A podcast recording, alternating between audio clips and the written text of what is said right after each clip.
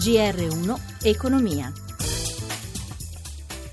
11.32, buongiorno da Giuseppe Di Marco. Borse europee caute nella giornata dell'insediamento di Trump alla presidenza degli Stati Uniti.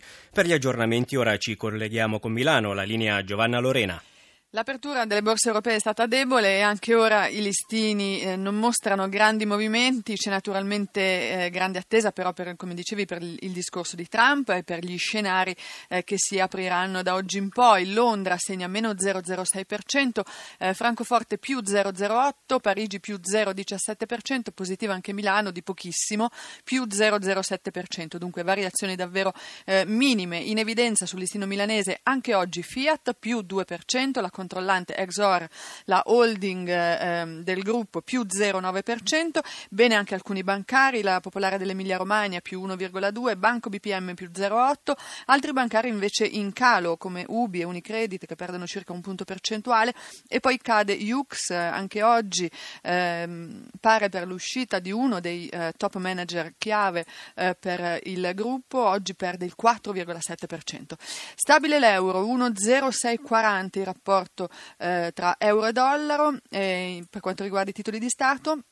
Lo spread tra BTP e Bund tedeschi eh, sale leggermente, 161 punti base e risale al 2,01%, dunque sopra la soglia del 2, il rendimento del BTP decennale. Linea Roma. Grazie a Giovanna Lorena.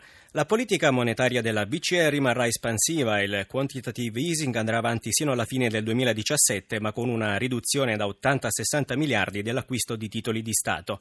Il presidente Mario Draghi ha affermato che con una ripresa più solida i tassi torneranno a salire, un messaggio molto netto, come spiega l'economista Donato Masciandaro in questa intervista di Americo Mancini. Ha ribadito che lui manterrà la rotta dell'espansione monetaria finché non vedrà dei segnali concreti di un ritorno alla stabilità monetaria per tutta l'Europa ed è un messaggio significativo perché prepara una serie probabilmente di scontri nei prossimi mesi visto le scadenze elettorali. Quindi insomma il confronto si farà duro, non a caso il falco Schäuble ha detto questa politica continua a danneggiare la Germania, è così? Non è vero che danneggia la Germania, sicuramente può danneggiare i politici che vogliono accarezzare il pelo degli elettori prima delle votazioni.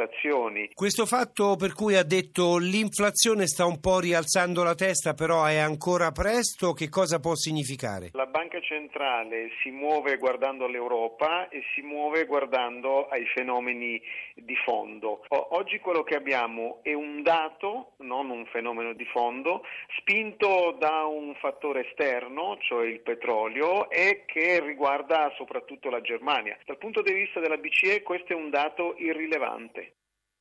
I nuovi contratti per i collegamenti ferroviari di media o lunga percorrenza sono stati presentati ieri dal Ministro dei Trasporti del Rio. Sulle novità del servizio Intercity sentiamo l'amministratore delegato di Trenitalia, Barbara Morgante, intervistata da Gelsomina Testa.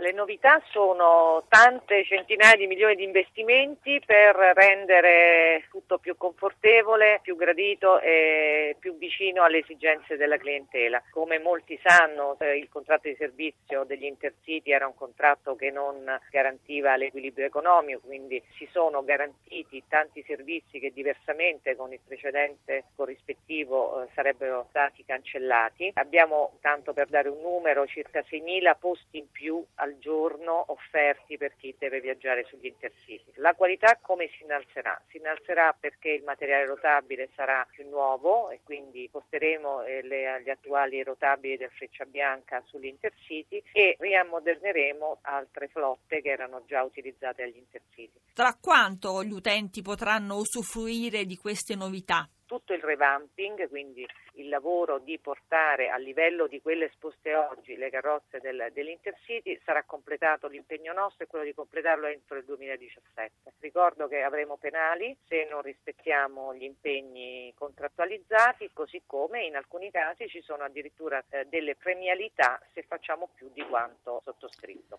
Ed è tutto, grazie a Cristina Pini per l'assistenza e a Claudio Magnaterra per la parte tecnica, da Giuseppe Di Marco. Buon proseguimento di ascolto su Radio 1.